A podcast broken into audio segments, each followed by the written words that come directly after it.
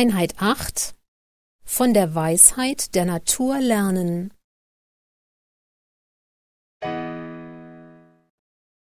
Aufgabe 8 Hören Sie den folgenden Textabschnitt zweimal.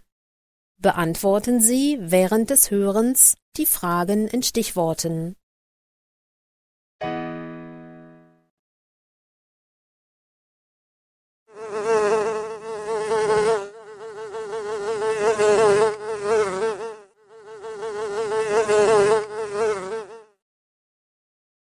Die Evolution des Lebendigen hat eindrucksvoll demonstriert, wie trotz knapper Ressourcen, steigendem Wettbewerbsdruck und permanenten Veränderungen im Umfeld die Lebensformen mit immer besseren Konstruktionen, Verfahren und Strategien sich ihr Überleben sicherten.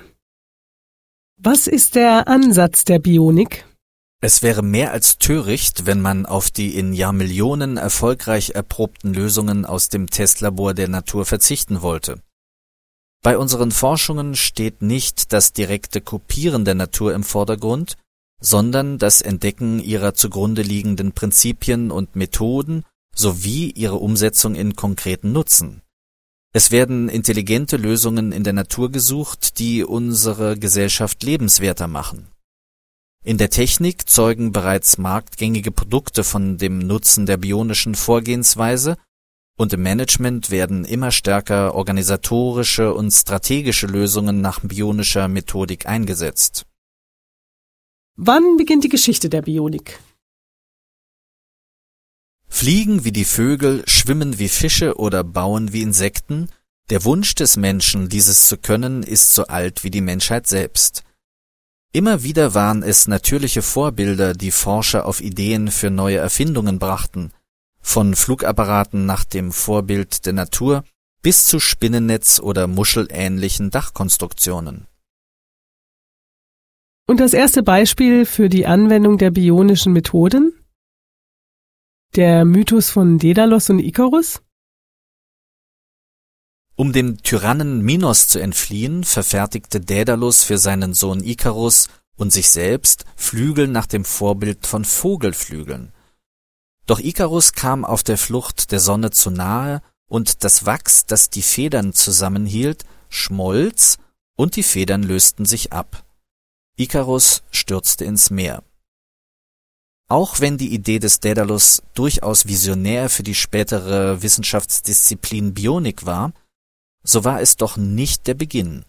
Und ein weiteres kann man an diesem Mythos ebenfalls schon erkennen, Bionik betreiben heißt nicht kopieren der Natur. Wen würden Sie als ersten Bioniker, ich vermute es war ein Mann, in der Geschichte bezeichnen? Fliegen war schon immer einer der größten Träume der Menschen.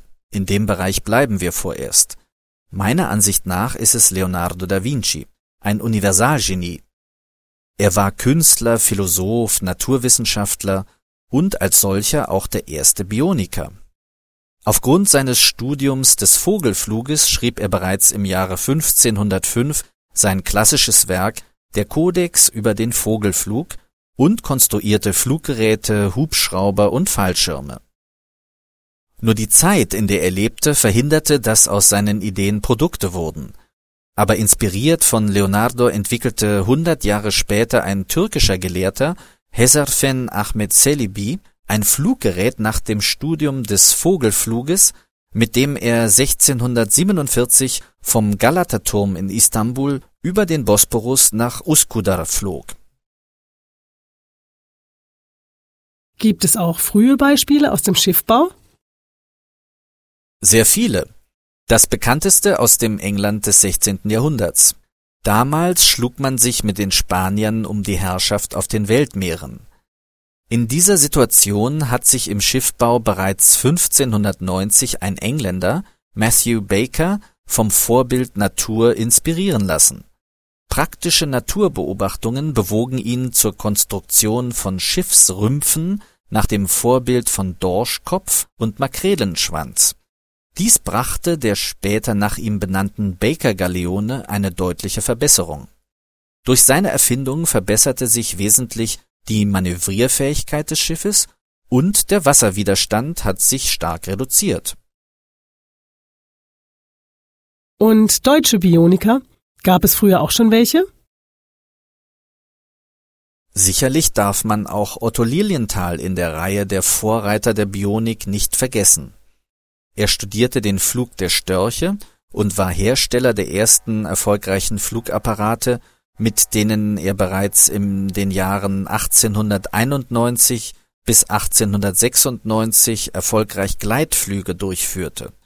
Sein Buch Der Vogelflug als Grundlage der Fliegekunst von 1889 ist unbestritten ein Klassiker bionischer Literatur.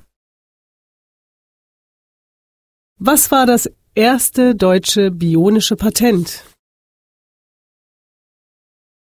Raoul Francais stand eines Morgens vor der Aufgabe, Boden gleichmäßig mit Kleinstlebewesen zu impfen.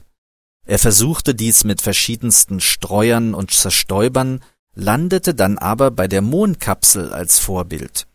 Er ließ sich nach dieser Erkenntnis 1920 einen neuen Streuer patentieren, und zwar problemlos. Es ist registriert im deutschen Patentamt als Patent Nummer 723730. Somit handelt es sich bei diesem Beispiel um das erste bionische Patent in Deutschland.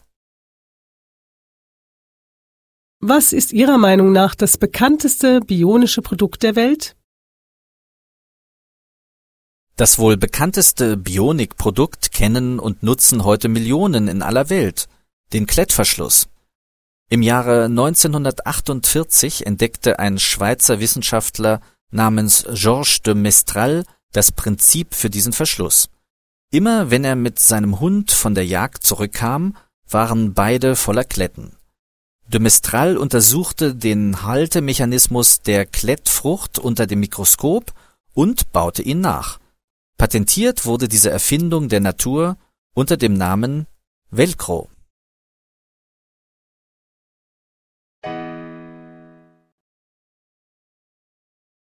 Hören Sie bitte den Textabschnitt noch einmal.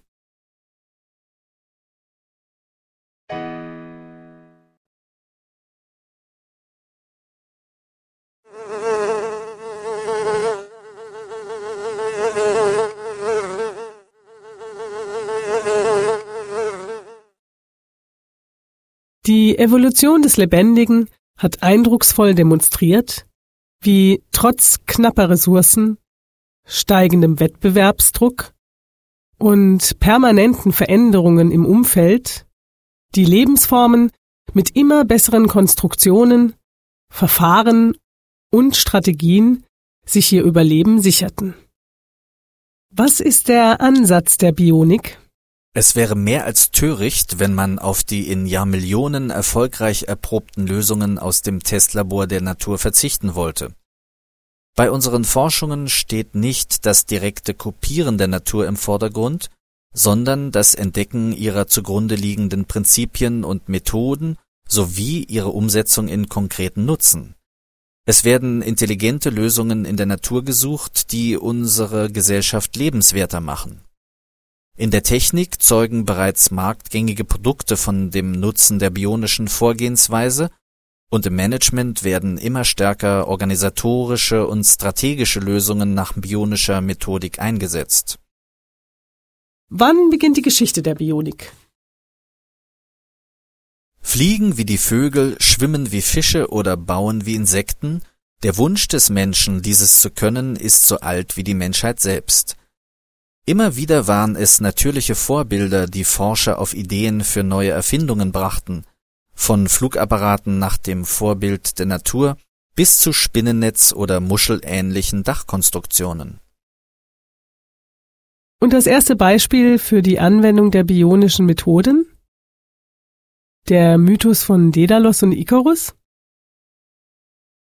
Um dem Tyrannen Minos zu entfliehen, verfertigte Daedalus für seinen Sohn Ikarus und sich selbst Flügel nach dem Vorbild von Vogelflügeln. Doch Ikarus kam auf der Flucht der Sonne zu nahe, und das Wachs, das die Federn zusammenhielt, schmolz, und die Federn lösten sich ab. Ikarus stürzte ins Meer. Auch wenn die Idee des Daedalus durchaus visionär für die spätere Wissenschaftsdisziplin Bionik war, so war es doch nicht der Beginn. Und ein weiteres kann man an diesem Mythos ebenfalls schon erkennen, Bionik betreiben heißt nicht kopieren der Natur. Wen würden Sie als ersten Bioniker, ich vermute es war ein Mann, in der Geschichte bezeichnen? Fliegen war schon immer einer der größten Träume der Menschen. In dem Bereich bleiben wir vorerst. Meiner Ansicht nach ist es Leonardo da Vinci, ein Universalgenie. Er war Künstler, Philosoph, Naturwissenschaftler und als solcher auch der erste Bioniker. Aufgrund seines Studiums des Vogelfluges schrieb er bereits im Jahre 1505 sein klassisches Werk Der Kodex über den Vogelflug und konstruierte Fluggeräte, Hubschrauber und Fallschirme. Nur die Zeit, in der er lebte, verhinderte, dass aus seinen Ideen Produkte wurden. Aber inspiriert von Leonardo entwickelte hundert Jahre später ein türkischer Gelehrter, Hezarfen Ahmed Celebi, ein Fluggerät nach dem Studium des Vogelfluges, mit dem er 1647 vom Galata-Turm in Istanbul über den Bosporus nach Uskudar flog. Gibt es auch frühe Beispiele aus dem Schiffbau? Sehr viele. Das bekannteste aus dem England des 16. Jahrhunderts. Damals schlug man sich mit den Spaniern um die Herrschaft auf den Weltmeeren. In dieser Situation hat sich im Schiffbau bereits 1590 ein Engländer, Matthew Baker, vom Vorbild Natur inspirieren lassen. Praktische Naturbeobachtungen bewogen ihn zur Konstruktion von Schiffsrümpfen nach dem Vorbild von Dorschkopf und Makrelenschwanz. Dies brachte der später nach ihm benannten Baker-Galeone eine deutliche Verbesserung. Durch seine Erfindung verbesserte sich wesentlich die Manövrierfähigkeit des Schiffes und der Wasserwiderstand hat sich stark reduziert. Und deutsche Bioniker? Gab es früher auch schon welche? Sicherlich darf man auch Otto Lilienthal in der Reihe der Vorreiter der Bionik nicht vergessen. Er studierte den Flug der Störche und war Hersteller der ersten erfolgreichen Flugapparate mit denen er bereits in den Jahren 1891 bis 1896 erfolgreich Gleitflüge durchführte. Sein Buch Der Vogelflug als Grundlage der Fliegekunst von 1889 ist unbestritten ein Klassiker bionischer Literatur. Was war das erste deutsche bionische Patent? Raoul Francais stand eines Morgens vor der Aufgabe, Boden gleichmäßig mit Kleinstlebewesen zu impfen. Er versuchte dies mit verschiedensten Streuern und Zerstäubern, landete dann aber bei der Mondkapsel als Vorbild. Er ließ sich nach dieser Erkenntnis 1920 einen neuen Streuer patentieren, und zwar problemlos. Es ist registriert im deutschen Patentamt als Patent Nummer 723730. Somit handelt es sich bei diesem Beispiel um das erste bionische Patent in Deutschland. Was ist Ihrer Meinung nach das bekannteste bionische Produkt der Welt? Das wohl bekannteste Bionik-Produkt kennen und nutzen heute Millionen in aller Welt, den Klettverschluss. Im Jahre 1948 entdeckte ein Schweizer Wissenschaftler namens Georges de Mestral das Prinzip für diesen Verschluss. Immer wenn er mit seinem Hund von der Jagd zurückkam, waren beide voller Kletten. De Mestral untersuchte den Haltemechanismus der Klettfrucht unter dem Mikroskop und baute ihn nach. Patentiert wurde diese Erfindung der Natur unter dem Namen Velcro.